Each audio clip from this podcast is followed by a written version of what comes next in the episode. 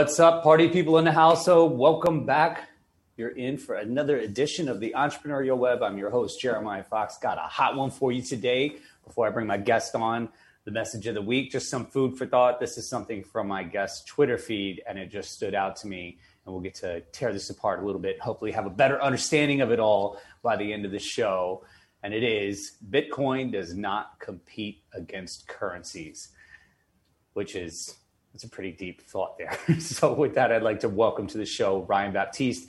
He's uh, he's a bit of an expert in the field. He's been uh, dealing with uh, crypto since 2013 when he first learned about Bitcoin, and is uh, he's been a part of some exciting projects. And he's got some new stuff coming up that we're going to learn about today. So welcome to the show, Ryan. Hey Jeremiah, thanks for having me.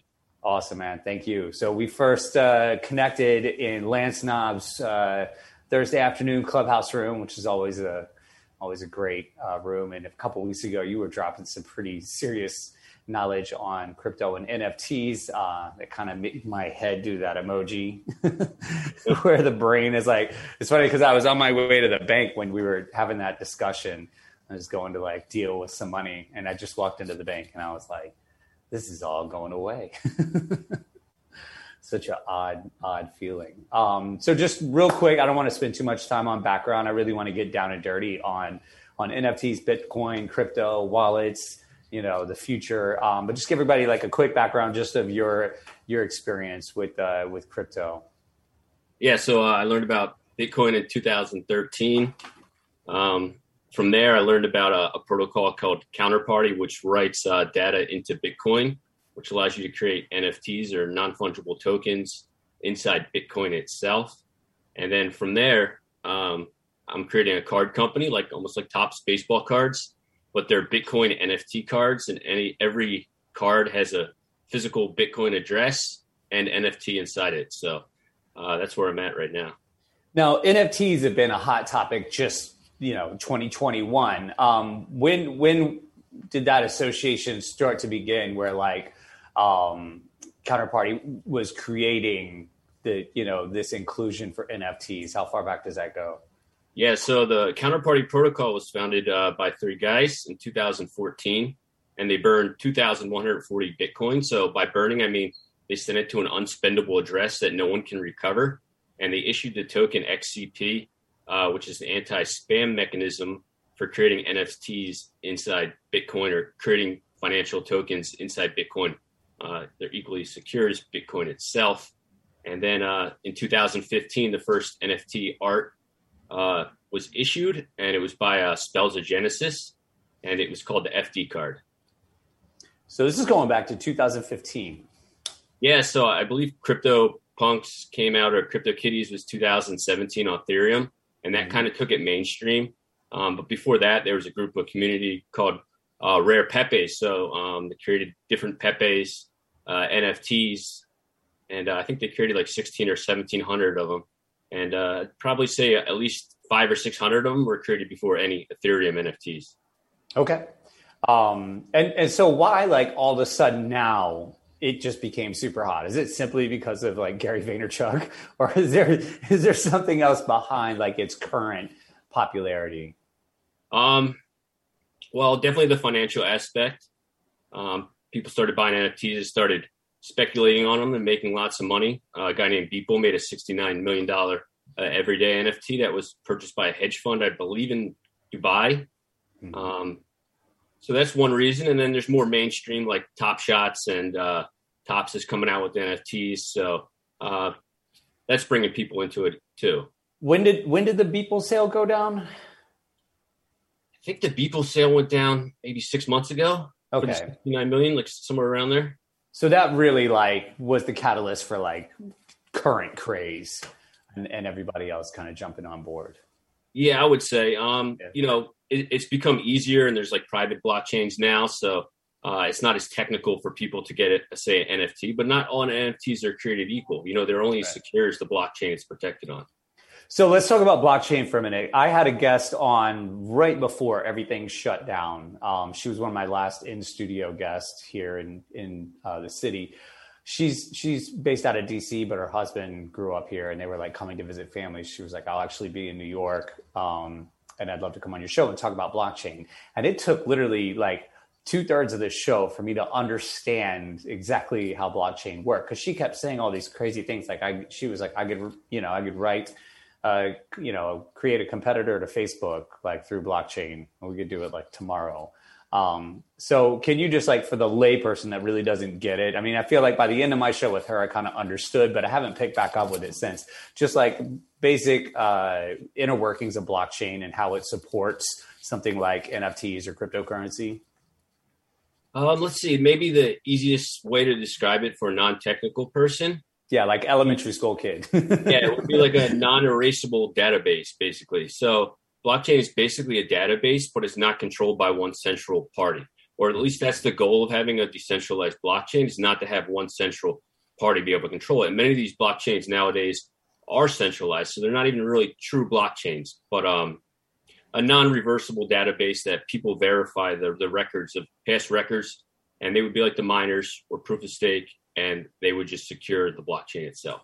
So, what's a good example of like uh, you know one of the, the singularly controlled blockchains right now that like most people would would know of? Uh, a central i'll say a centralized blockchain? Yeah. Um any any new altcoins launching that are that are just distributing their coins. Um a centralized blockchain like doesn't have to be it doesn't have to be currency is it i mean they are they only currency related to, sometimes it's just information based right yeah correct so it, could, it kind of could be any, but it's, it's like the difference between centralized government. It's it's like liberals versus conservatives. let's just make this fucking political. No, let's not do that. Um, but but is that a, is that a good way of kind of uh, describing that? Where it's like it's almost like the big government version of blockchain, where um, decentralized is more like uh, like free market and and a lot more crazy things can happen.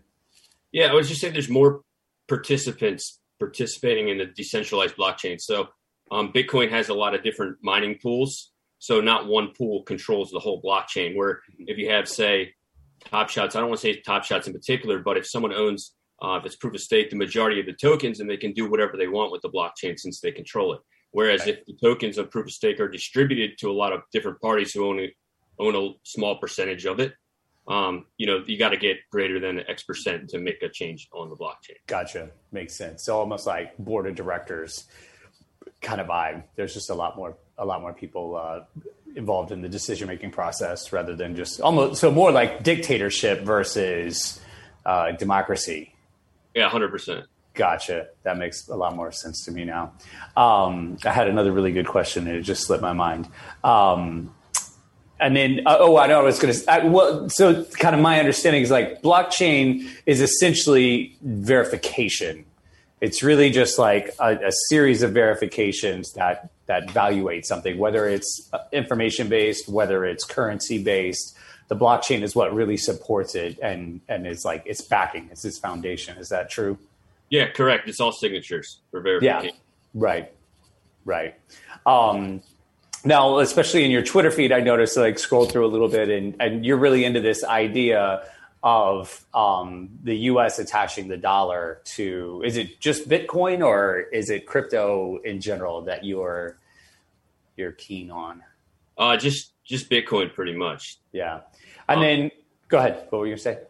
Yeah, so um, not attaching. I was saying a digital dollar. So uh, recently, I think Trump made uh, comments that the Bitcoin competes against the dollar. Right. And I kind of take the, the opposite stance where um, I believe the majority of Bitcoin is owned by United States citizens, and uh, Bitcoin doesn't necessarily compete against the U.S. dollar, but rather um, it supports it. So I believe the more Bitcoin inside our borders, the stronger it makes our dollar. Right, and and that's why I chose that quote because it kind of it, it struck me. You know, is I always just kind of read everything is that you've got all these competing currencies when it doesn't really have to be that way. Um, and, and there's no doubt that we're going in the direction of digital currency and that paper money is going to be a, a distant memory. We're going to like have it just mounted on our wall and like laugh about it one day. Um, within the different cryptos, you know, what are we? There's there's Doge, there's Bitcoin. What are what are some of the top ones right now? Well, Ethereum would be uh, number two on the market cap. Mm-hmm. Uh, then there's Doge, and then there's uh, uh, there's Ripple, there's Stellar, there's there's just Cosmos, Solana. There's there's a lot of them. And they're, I mean, do you see them as competing against each other for like the top, the top, you know, rung in in the digital, like the digital dollar, or will they all just level out and and and kind of be quantified similarly? So, so I'm I'm not really sure where it takes us. So obviously, we're going to need different blockchains for for different capacity. Like obviously, there's only a certain amount of information that can be, or a certain amount of transactions that can go on these blockchains a certain amount of time. So, say you wanted to serialize every single pencil in the world, um, Bitcoin would not be the place to do it. Um, so, you might want a, a, different blockchain that doesn't need X amount of security in return to store, uh, say, coupons or or information like that.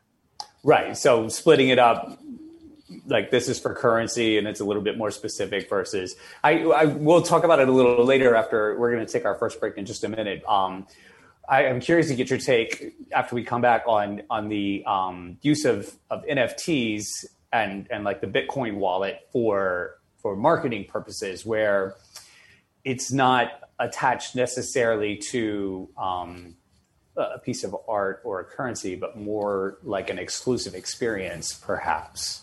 Have you heard of uh, people utilizing NFTs and and crypto that way yet? Um, I think it's getting there. So they're they're starting to build. others. uh, crypto voxels where you can build your own real estate and you can build build museums, and then you can put your NFTs inside these virtual uh, yeah. reality places. So so that's cool. So yeah, I think it's coming. It's not quite there yet, but it's it's going to come for sure. Well, and and that's another conversation I want to have because when we got into that conversation in Lance's room, I really got excited. Um, you know so that is like you know actually having a token connected to a building or a business which is a whole another thing.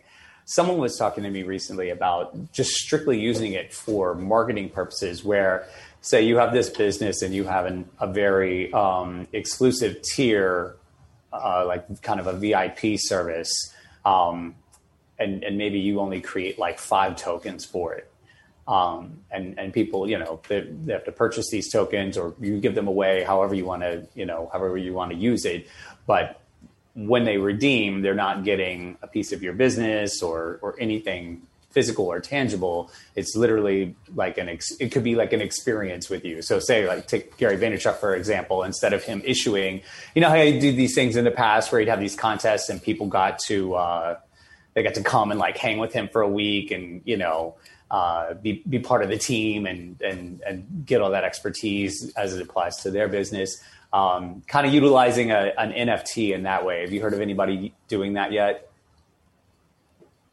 No, not not really. I mean, uh, I, I, guess there's this this BitClout where it's kind of like a fans social yeah, network. Exactly. Um, so yeah, it's it's really cool, and it's, it's going to be really cool things that like you know issue a token, and I buy the token from a dispenser or whatever, and I can call it my favorite celebrity and talk to 15 minutes or something. So yeah, absolutely. Right, right. Yeah, you, just using it kind of exclusively exclusively for marketing as opposed to um, investment. You know, where like you're trying to get investors to, to you know buy into your building or to your business or whatever. So okay, cool. Well, let's pick up that, with that in just a moment. We're going to take a quick break. Everybody, hang tight. We'll be right back. You're listening to Talk Radio NYC at www.talkradio.nyc. Now broadcasting 24 hours a day.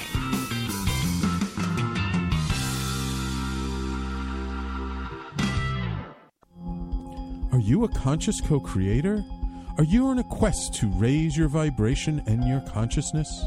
I'm Sam Leibowitz, your conscious consultant, and on my show, The Conscious Consultant Hour Awakening Humanity, we will touch upon all these topics and more. Listen live at our new time on Thursdays at 12 noon Eastern Time. That's The Conscious Consultant Hour Awakening Humanity, Thursdays, 12 noon on talkradio.nyc.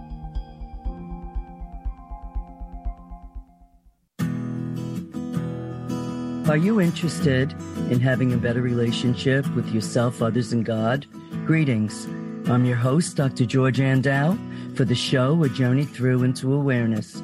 On my show, we journey into the awareness that the mind of God is the true seat of our personal consciousness. We join together each Monday at 7 p.m., so tune in on Talk Radio NYC. Did you know that nearly one in five adults in the U.S. battles mental illness?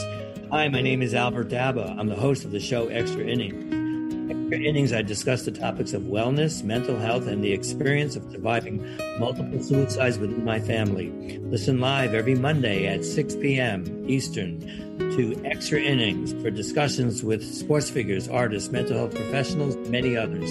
That's Monday at 6 p.m. Eastern on talkradio.nyc. You're listening to Talk Radio NYC. Uplift, educate, empower.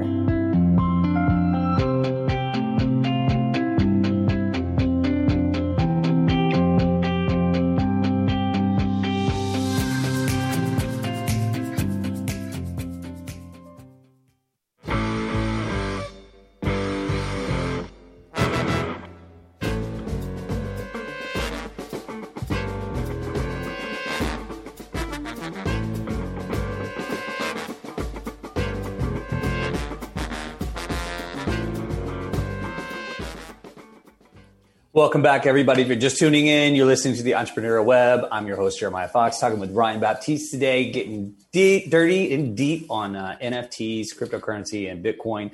Uh, we were talking earlier in the show, just kind of the foundational uh, aspects of crypto and NFTs, blockchain, and how it supports uh, these uh, these these markets, these whatever however you describe it, these spaces, these ethereal existences in the universe.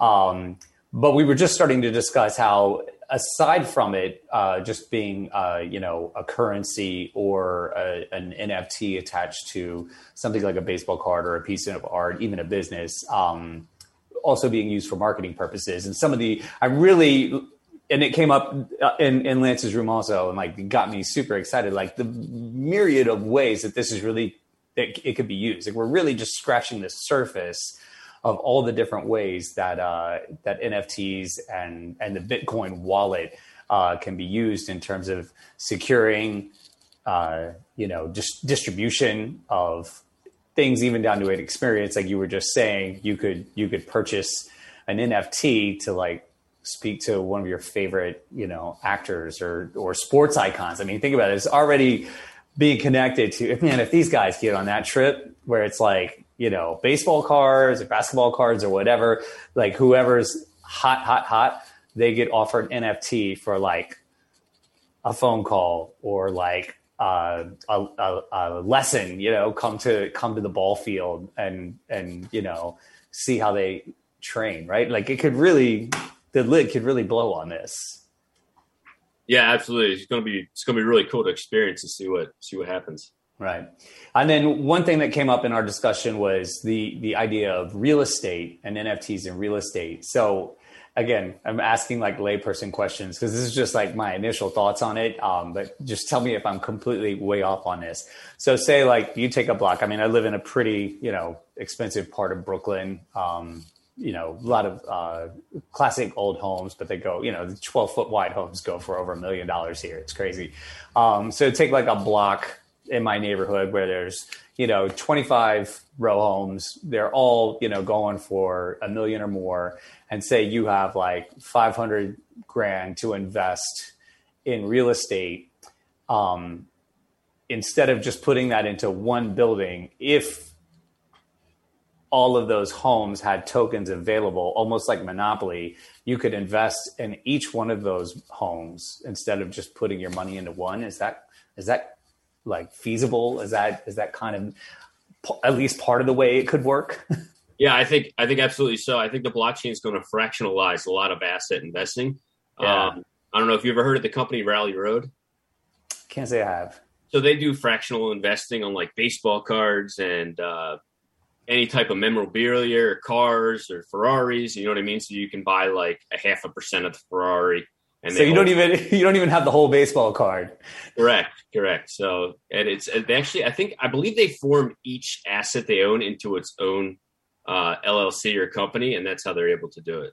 Right, right. So how does yeah, how does that work in this whole in this whole scenario? So you'd have to have I mean, are, are there taxes being paid on this? Like how is it going down?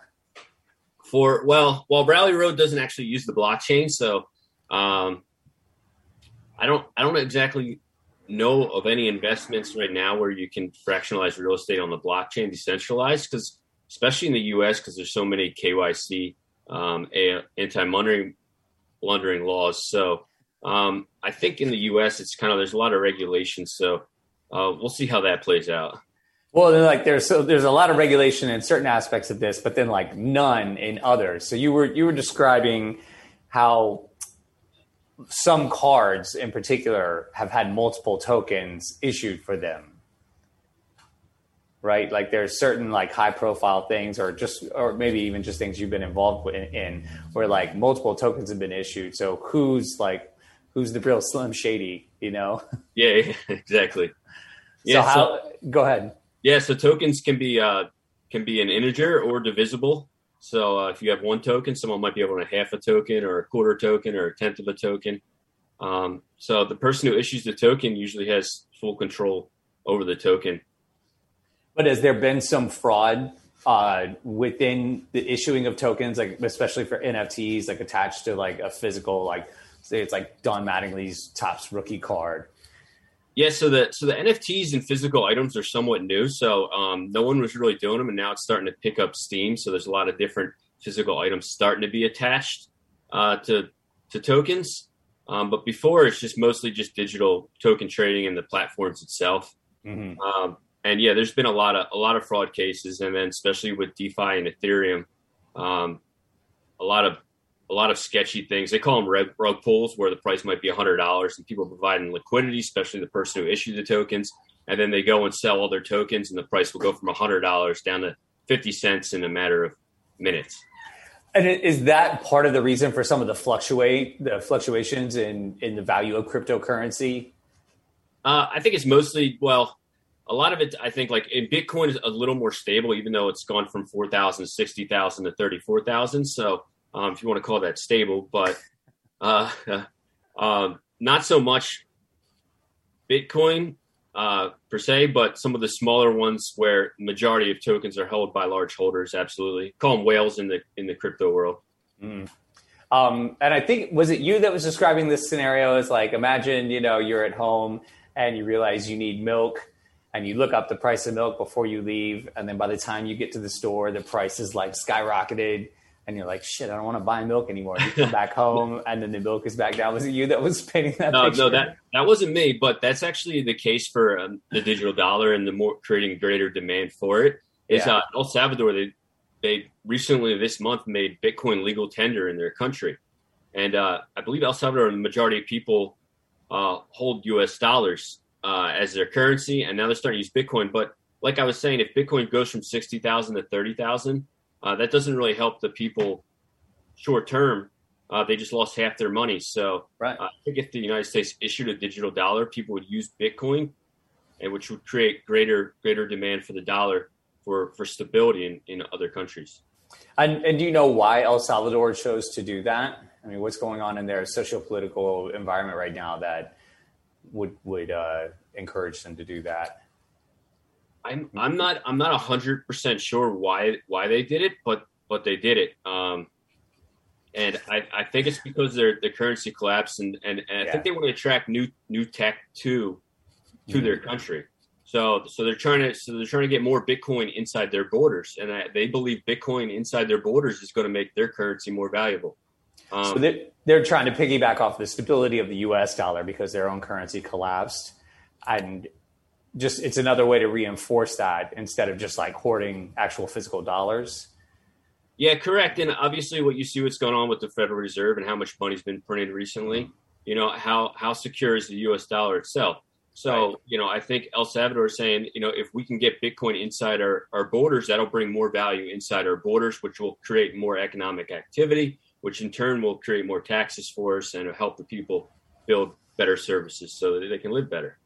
And and what's your take on how like do you think creating a digital dollar will help stabilize um, you know like in, in the face of what the Fed's doing, especially like over the last 15 months. I mean, they've just had to do like massive bailouts on on the super small level to like the super huge level. Um, if they don't make a decision like this, if they don't take a step like this, um, do you think it's going to impact the economy in the U.S. dollar negatively? Oh yeah, absolutely, 100. percent Because if they don't do it, someone else is going to do it. And if, if someone else is holding other dollars, and that creates greater demand for their dollars and not our dollars. So a lot of Bitcoin maximalists, they don't necessarily like the U.S. dollar, or they say it's bad or this and that. You know, I, am a U.S. citizen, and, and I like the U.S. dollar because you know that's that's who we are, and that's what made our country. And we've been very lucky to have the U.S. dollar compared to all these other countries where U.S. dollar is the global reserve. So I think the Fed has to do something, and I think they should issue the U.S. dollar. Um, so people abroad who, who, trade digital currencies instead of holding um, these stable coins can hold the, the U.S. dollar. Very interesting. Um, and does does uh, like precious materials like gold play into this at all? Well, Bitcoin, a lot of people refer to it as the digital gold. I'm sure you heard. Right. So, um, you know what I mean? Like, no one argues that having more gold inside your borders is is creating a a devalued dollar creating competition against it. So why would digital gold be any different? Right. I mean, does the Bank of England still set the price of gold? Is it still their racket? I'm not. I'm not sure about that. They did for a while. I'm not. I, it's been a while since I've looked up any of these things as well. I was kind of like fascinated with it like 10 years ago, but I think at least like as recently as 10 or 15 years ago, they were still setting the price of gold. But most dollars are not attached to precious metals anymore. It's it's based on something else. But I'm just trying to understand all this a little bit deeper. Very cool. All right, let's take another break. Just kind of process all this. I'll try to come up with some more challenging questions on the next segment. Hang tight, everybody. We'll be right back. You're listening to Talk Radio NYC. Uplift, educate, empower.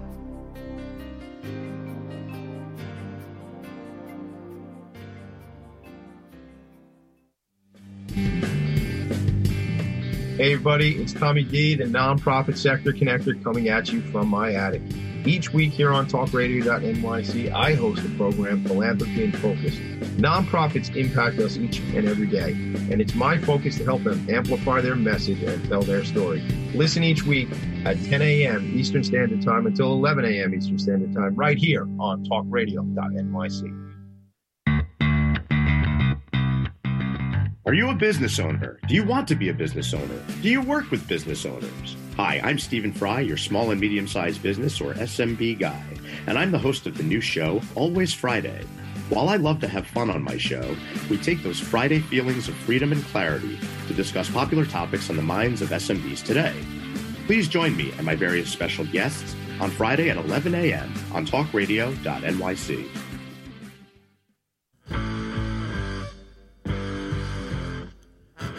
Do you run or are ready to open your own business? Hi, I'm Jeremiah Fox. I've been operating and opening small business for the last 25 years, and I'm the host of the new show, The Entrepreneurial Web.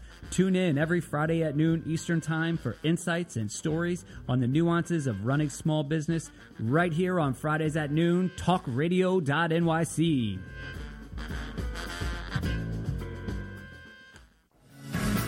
Hi, I am Joseph Franklin McElroy, host of the new podcast, Wise Content Creates Wealth. It airs on talkradio.nyc every Friday afternoon from 1 p.m. to 2.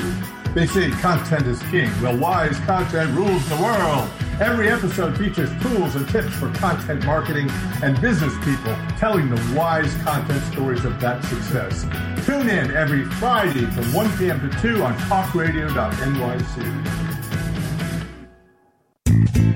You're listening to Talk Radio NYC at www.talkradio.nyc. Now broadcasting 24 hours a day.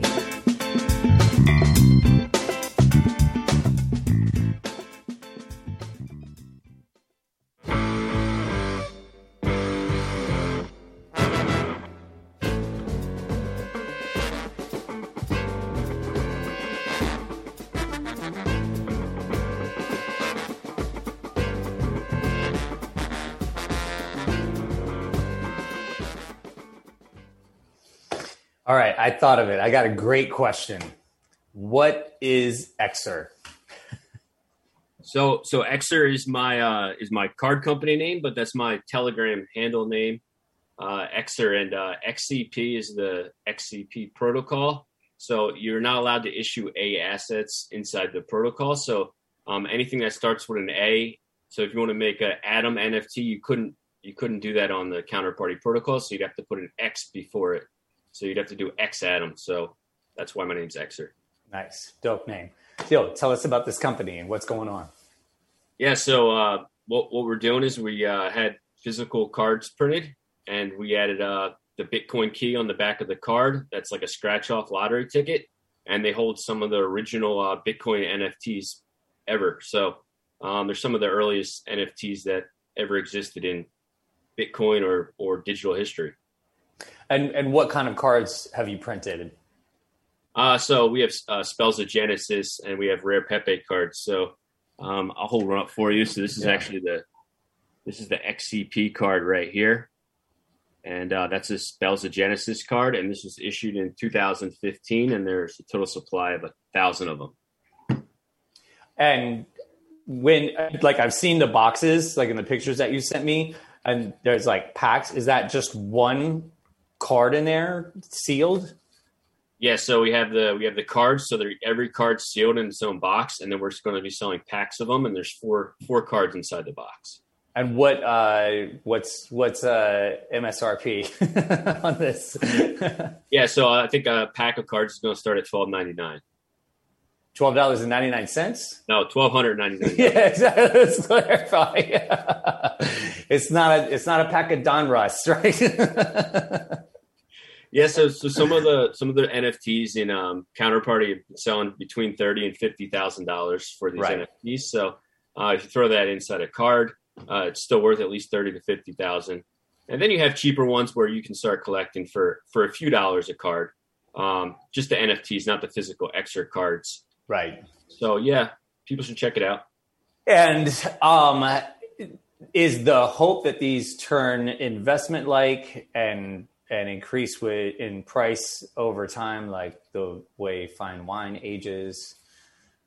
Um, I I would think that would happen, but I'm not going to tell people that it's a speculating investment. You know what I mean? It's more just for the the love of the cards and the NFTs and to own a piece of uh, history. Right. So right now it's it's more like just nostalgia based. Yeah, it's just like I almost don't even want to sell the cards because I just want them all to myself. well then how else are you going to make money? Exactly. So you know i want to spread the wealth. So I, I, started making these cards because using the counterparty protocol to write bitcoin nfts is is somewhat difficult and a cumbersome you know just for someone new to pick it up and start doing it it's it's not going to happen. So uh, if you can get a piece of bitcoin history or a piece of bitcoin art one of the first ever and it can show up right at your doorstep and you can display it on your in your house or on your shelf uh, i think that's really cool and you were saying um, in Lance's room that some people just they just collect the tokens and keep them in their wallet and don't even worry about the physical, the tangible piece until like later on down the road, right? Yeah, correct. So most of the NFTs there is no physical piece for it. So so my card's the NFT, but the code is to the NFT, and the card just represents that token itself. Right. So without the without the actual token, the card is pretty valueless. Yeah, I don't think it's that cool without the token. Yeah, then we're talking like twelve ninety nine, like twelve dollars yeah, exactly. ninety nine cents. Um, so what are some of the then then explain a little further? What are some of the things people hold tokens for that are just like not even tangible? What what would it be then? It's it's hard to explain. It's just it's like collecting it's like collecting something you love. You know what I mean? You just get new tokens, you get excited about it, and what's cool is it's really transparent. So you can see what other people have, and, and you can and you can trade them back and forth. So uh, it's just kind of a fun aspect. But you know, I think in the future, you hold these tokens, people will be like, "Wow," you know what I mean? You hold this token. You know, I I hold a couple of the first NFT art pieces ever, like literally number one. So it's kind of cool just to say you have, because you know it is scarcity. It's based on um on on math on the blockchain. So uh, only X amount of people can own that token ever. It's not going to change. Have you seen the value of some of those increase recently? Oh yeah, hundred percent. I mean, people yeah. kind of started off with a sixty-nine million dollar sale, and I think that's drastically overpriced. But but whatever. But um, yeah, 100. percent They're starting to they're starting to come back. So cards you could have bought for say five or ten dollars are now selling for four or five hundred dollars. Right, just because of uh, the the token attached to it. It just like the, the token and it really helps to be in a bull market because when people start making a bunch of money in crypto and, and the price goes from 4000 to 50000 now they have all this newfound wealth and uh, they spread it around And then what about I know like with with certain cryptos, extraction is is not as easy uh, in some scenarios. Is is that true with NFTs also? Where Yes. like the, you just like accumulated all this wealth through it, but like now how do you how do you if you want to cash out, how do you do that? yeah so i mean it's really all about the the liquidity of being able to sell your tokens. So um, liquidity's always got to be there for any investment to cash out. Um, and there's so many different chains now and different wallets. It's it's it's it's a, it's a lot of work to keep track of everything. And i think eventually it's all going to come together and, and be in the same spot where you can you can do transfers from one chain to another Right, but right now you got, you kind of got to jump through hoops, and some people just like can't even get it done. Is that is that true? Oh, like I've heard yeah that. yeah major hoops absolutely yeah. yeah, almost like country hopping to try to to try to cash your checks. Yeah, and then you and then you lose your if you lose your code, then your your assets are all gone. You can never recover them. So, Right, you meant you mentioned that like if you're if you're if the codes get exposed, then the whole thing is valueless. Correct. Yeah. So I mean, uh, I like to call Bitcoin the the currency of digital security, um, because you know the only reason Bitcoin has any value is because it's secure. So Mhm. a blockchain that's not secure has zero value whatsoever. So it's it's it's kind of cliquish in a way. Uh, what do you mean by clickish? Like it's it's a it, like you got to be in the crowd, you got to be in the club, and and you got to like it's like Fight Club, like can't talk about it, and that's what keeps it secure. Yeah, well, well, the co- not the code itself. Well, the miners Right. blockchain secure, but the the code itself, yeah, uh, that's like the number one rule. Yeah, if you had a fight club or a blockchain club rule, be don't share your your passphrase or key. Hundred percent. Right. So you've got you've got um, the code which is stored in the wallet, but then that passcode or key is what you really want to hold sacred because if somebody can get in, then they have access to all of your codes, and once those codes are are visible, um, there goes your there goes all your hard earned money. Yeah, hundred percent. So the so the so the card or the extra card or the physical card actually holds the passphrase to the wallet itself. So each card has its own wallet, and then the NFT just sits inside the wallet. So if you can open up that wallet, you can send that NFT somewhere else. Right. And then it's gone. Gone. Yeah, no Or- no recovering it. or or or valueless completely. And and we discussed too people like you know you've got people like Gary Vaynerchuk who just started like drawing like you know animal figures on wax boards and issuing NFTs for them, and people are like you know trying to kill for these things. What what's the story behind something like that? I mean, at least people's like a real artist, right? why is this like all the craze? Why are there like hundreds of thousands of people like tuned into this thing and it's just like stick figures? I don't get it. Yeah, so um, so Gary, I mean, he's a real inspirational figure, and like people look up to him so much. So I guess that they can say, "Oh, I have this token that Gary made," and it gives them a connection to Gary, and and and that's that's pretty much it. And it so it's just like his reputation. It's literally like his fame that is backing it. Yeah, I would I would say so. It's just like you know what I mean. Everything's perception. So Right. like even even money, any- anything's perceptions based on some what something's worth. So in a figurative kind of way, his all of his fans are like the blockchain for the value of what he's issuing. I mean, I know not not actually, but just like the fact that they, these all these people like look up to him. That's like that's the uh, that's like the currency, uh, the popularity currency behind what he's doing and and his ability to issue tokens for his stick figures. Yeah, a hundred, a hundred, hundred I'm percent. not, I'm not trying to bash him. I love him, but I'm just like, I see this shit. I'm scratching my head and I'm just going like, I don't know. Like, I have a I have a funny story about that. So um, go for it. Go. So, so Gary, a couple of years ago, he uh, he was he was real into baseball card collecting. He still is, or whatever. And uh, he was showing it. And I was like, Gary, I created the first Honus Wagner baseball card token ever. and I, I posted it to him, and he didn't even like he didn't like it. He didn't say anything to it. I was like, "Oh, come on, Gary, you got to you know give me a like at least," and nothing. And then a couple days ago, I was watching his NFTs on um, you know his podcast on NFTs or something of that sort, and he was like, "I don't I don't give any hints of what I'm actually looking into at the time." So um, maybe he saw that and maybe maybe it got his mind going on NFTs back then. Yeah, I, am sure he's kind of stealth that way. Like he sees something that's like he thinks going to be valuable, he's not sharing. He's, he's doing it now because he's already got the market cornered. He's like, I can do whatever I want. You'll you'll never catch me. that's funny. I mean, I have like a checkered past with baseball cards, so the whole thing is kind of sensitive for me. I have a I have a, a juvenile um, grand larceny felony for stealing baseball cards. Uh-huh. This was like, uh, what year was this? It must have been like 1991. I was like 14, but we had some crazy, crazy cards and we got busted, you know, of course. And so now, like, people are talking about this. I'm like, I, I, gotta, I gotta turn my head the other way. But people are also doing this in, in like, it's like SpongeBob cards and stuff like that, right? And garbage pail kids. If I did, am I crazy or did I see people like issuing tokens for garbage pail kids? Yeah, there's there's all kinds of art going on right now with the NFT space. So, yeah, yeah, I saw the garbage pail kids too. Yeah, kind of cool. So we're calling we're calling garbage pail kids and baseball cards art at this point. Is that what is that where society is? Everyone's an artist in the NFT world. right, exactly. Well, that's kind of what I'm like getting at. It's like it like I I can barely write my name. Like my handwriting is garbage. And I'm watching like all these people, they're like, I just issued an NFT. I just created it. And I'm like, hmm, all right. I mean, I like I like leveling the playing field, but you know, it's a little it's just a little funny. Wouldn't you say it's like slightly funny?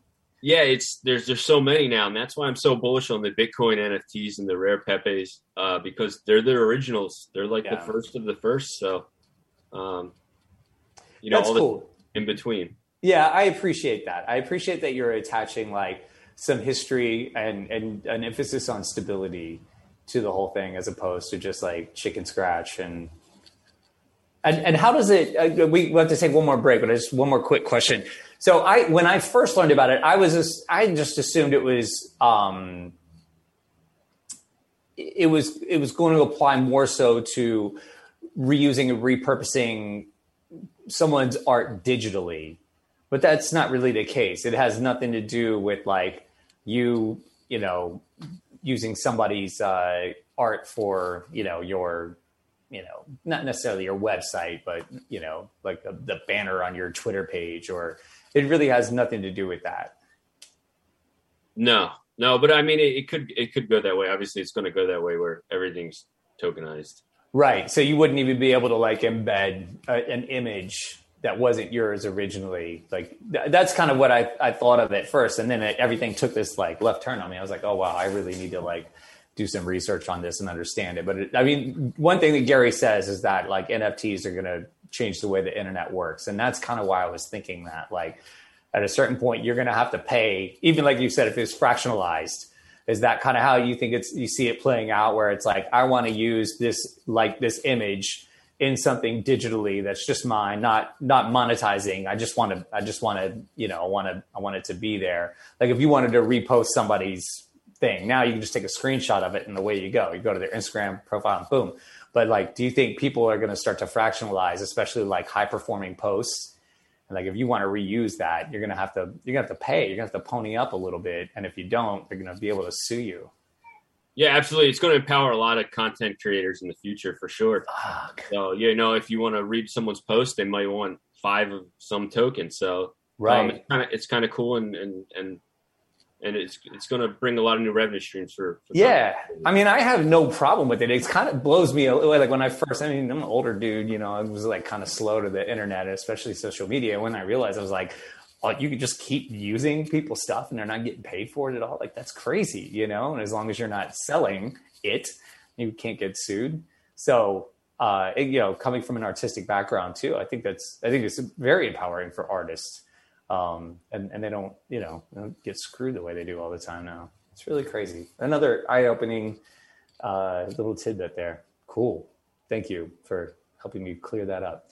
We're gonna take one more break. Uh, we'll come right back, and I want to talk about like your like kind of your predictions for the future, where you where you think some of these things may take us. All right, so hang tight, everybody, and we'll come back to the future.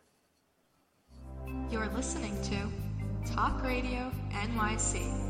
Uplift, educate, empower.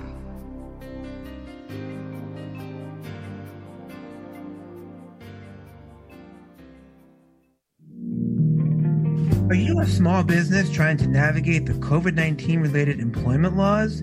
Hello, I'm Eric Sauver, employment law business law attorney and host of the new radio show Employment Law Today. On my show, we'll have guests to discuss the common employment law challenges business owners are facing during these trying times. Tune in on Tuesday evenings from 5 p.m. to 6 p.m. Eastern Time on talkradio.nyc.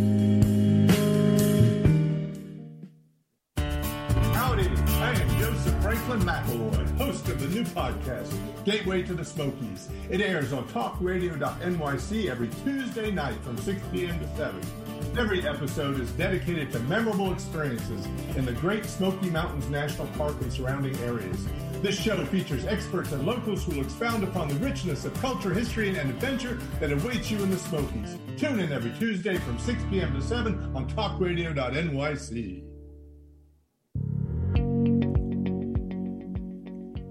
Do you love or are you intrigued about New York City and its neighborhoods? I'm Jeff Goodman, host of Rediscovering New York, a weekly show that showcases New York's history and its extraordinary neighborhoods. Every Tuesday live at 7 p.m., we focus on a particular neighborhood and explore its history, its vibe, its feel, and its energy. Tune in live every Tuesday at 7 p.m. on talkradio.nyc. You're listening to Talk Radio NYC at www.talkradio.nyc. Now broadcasting 24 hours a day.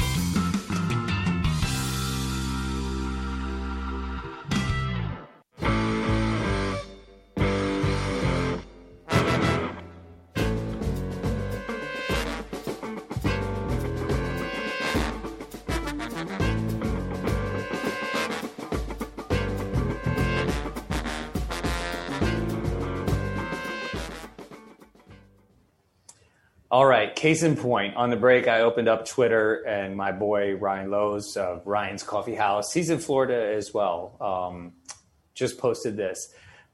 Got oh no, where did it go? it just moved. There it goes. Found a face mask NFT. Had to get it as a reminder of the pandemic and a symbol of a crazy, exciting, changing year. So, like that's where we're at. People like, what does that mean? What does that mean for our future? What where are we going? I think it's a great tweet, Ryan, if you're listening, but uh that's what what does that really mean? I don't. I don't. He's already- he's like, I don't know. what like how how is this going to impact our our lives going forward? And and I mean, we talked about you know obviously cryptocurrency and Bitcoin, art, fractionalizing for investment purposes, for real estate, for banks, for like passive income, marketing purposes. But like, I just don't even know what that tweet means. He found a face mask NFT and he had to get it just for memorabilia. So he's just gonna like forever have this. It probably will never like be valuable, but it's just like it, it's it's just like a collectible. Yeah, so I think Paul, Paul Graham always talks about how everything starts as a as a game, um, and then it turns into something important. So I, I think right now everything's just being built on the different layers, um, and the protocols are being built to crypto useful in the future. But right now it's mostly just a trade mechanism and speculation and uh, platforms, and, and that's what's being first, and then the real world use cases will will come in. So I think, and if the original uh, like first mainstream use of the blockchain technology, and uh, now it's starting to be implemented in games and virtual realities, and and I think that's that's where we're heading.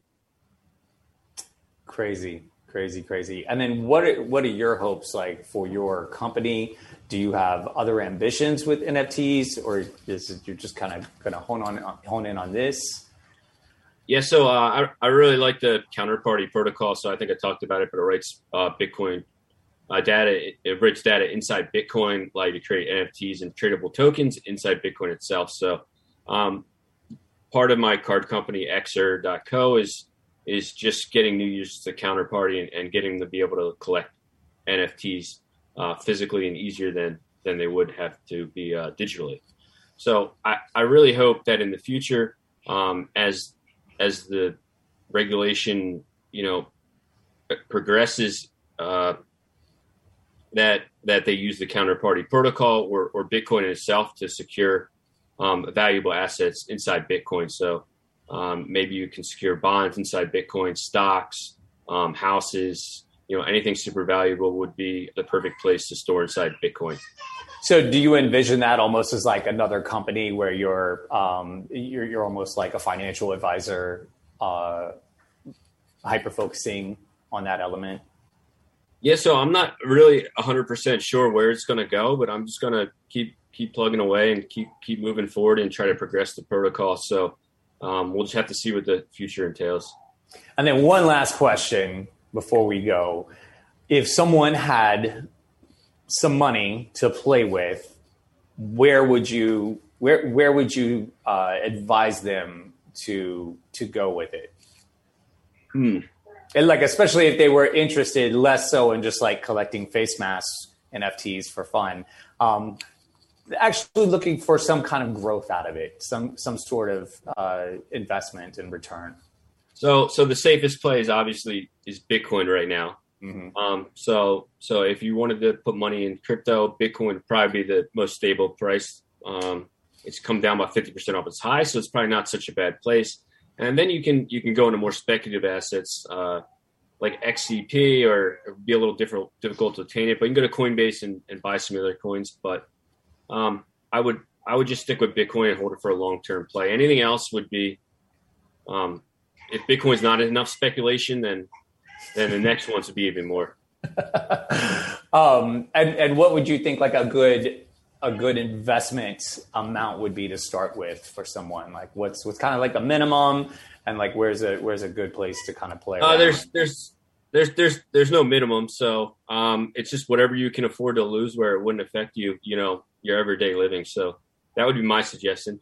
Uh, if if you would do a speculative investment, a Zcash might be a good one on Coinbase. Gotcha.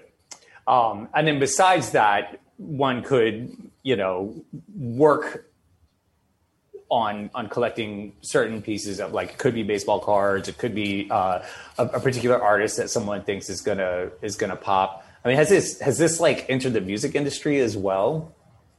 Yeah, so my buddy Rare Scrilla, he actually created the first uh, music NFT ever, and it's called DJ Pepe, and uh, it, it, it, unlocked tracks back in the day on the Rare Pepe wallet. So if you hold the token, you get special access to his tracks uh, inside the wallet. So that was cool. And I think uh, a lot of the music platforms they're starting to come, and I think that's probably the next big thing is the is the music for sure. Right. In the same way, like we were discussing the kind of uh, the fractionalization of of art on the internet. Same the same is going to be true um, potentially. So, like a platform similar to Spotify could emerge, and they're issuing NFTs in exchange for access to music yeah, that would how killer would that be if you can buy a token and they get access to the album forever? That would just be incredible. Instead of them just paying like a subscription fee, like you know, otherwise you gotta like no NFTs, you gotta hear all our ads. If you go the NFT route, no ads, and then also you get like this exclusive access to certain to certain music. Man, it's too bad Prince died already. He would fucking crush it with this, you know, like he would just destroy it. Ah. too bad. I'm a huge Prince fan. That's crazy. That's so crazy. All right, well, we're going to wrap up. If uh, someone wanted to uh, reach out to you for if they want to learn more about your company or wanted to get some advice or just ask you questions, um, what where would you like people to be directed? Yeah, you can go to Twitter uh, at Ryan Avenue. Uh, that's my handle. So, yeah, feel free to message me if anyone has any questions or want to check out the cards. And do you have like a website or anything for Xer? Yeah, so the Xer marketplace is still being built, but the trades can actually be the cards can be traded digitally. But uh, I, I should have it up next week. It's xer.co. Okay, awesome, man. Well, thank you so much. I mean, my mind is blown. Hopefully, everybody listening got some some valuable information out of this. It's exciting to me, but I'm just like I feel so ignorant. I don't know where to start. But these conversations always help. Like every time you come into Lance's room, I'm like I leave. I feel a little bit more ignorant than I did when I went in, but in a in a good way. You know, kind of the way like martial arts makes me feel dumber the more I learn. Everything's moving so fast, so no one's really an expert. Everyone's just kind of going along and learning as as it's progressing. So you know, every day it changes. Right, as does life. Cool, man. Well, thank you so much. I really appreciate it. And I look forward to catch you in uh, some more of Lance's rooms. All of you, have a great weekend. Hopefully, you got some great stuff out of this and have an awesome weekend. We'll see you next week, everybody. Peace out. Thanks very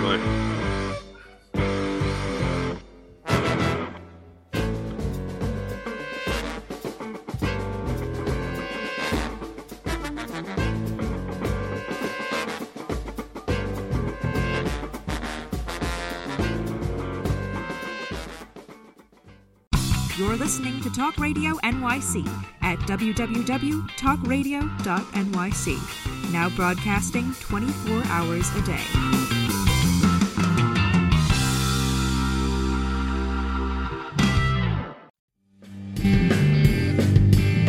Hey, everybody, it's Tommy D, the nonprofit sector connector, coming at you from my attic.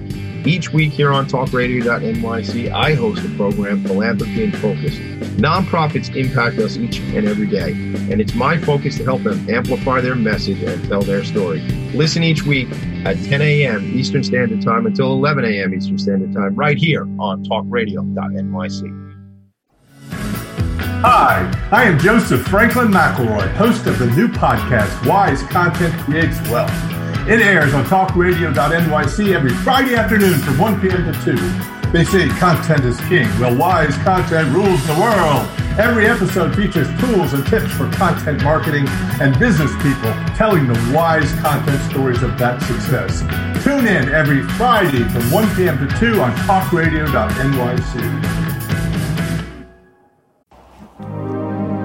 Hey, all you listeners, looking to boost your business? Why not advertise on Talk Radio NYC with very reasonable rates? Interested? Simply send us a message on our website, talkradio.nyc.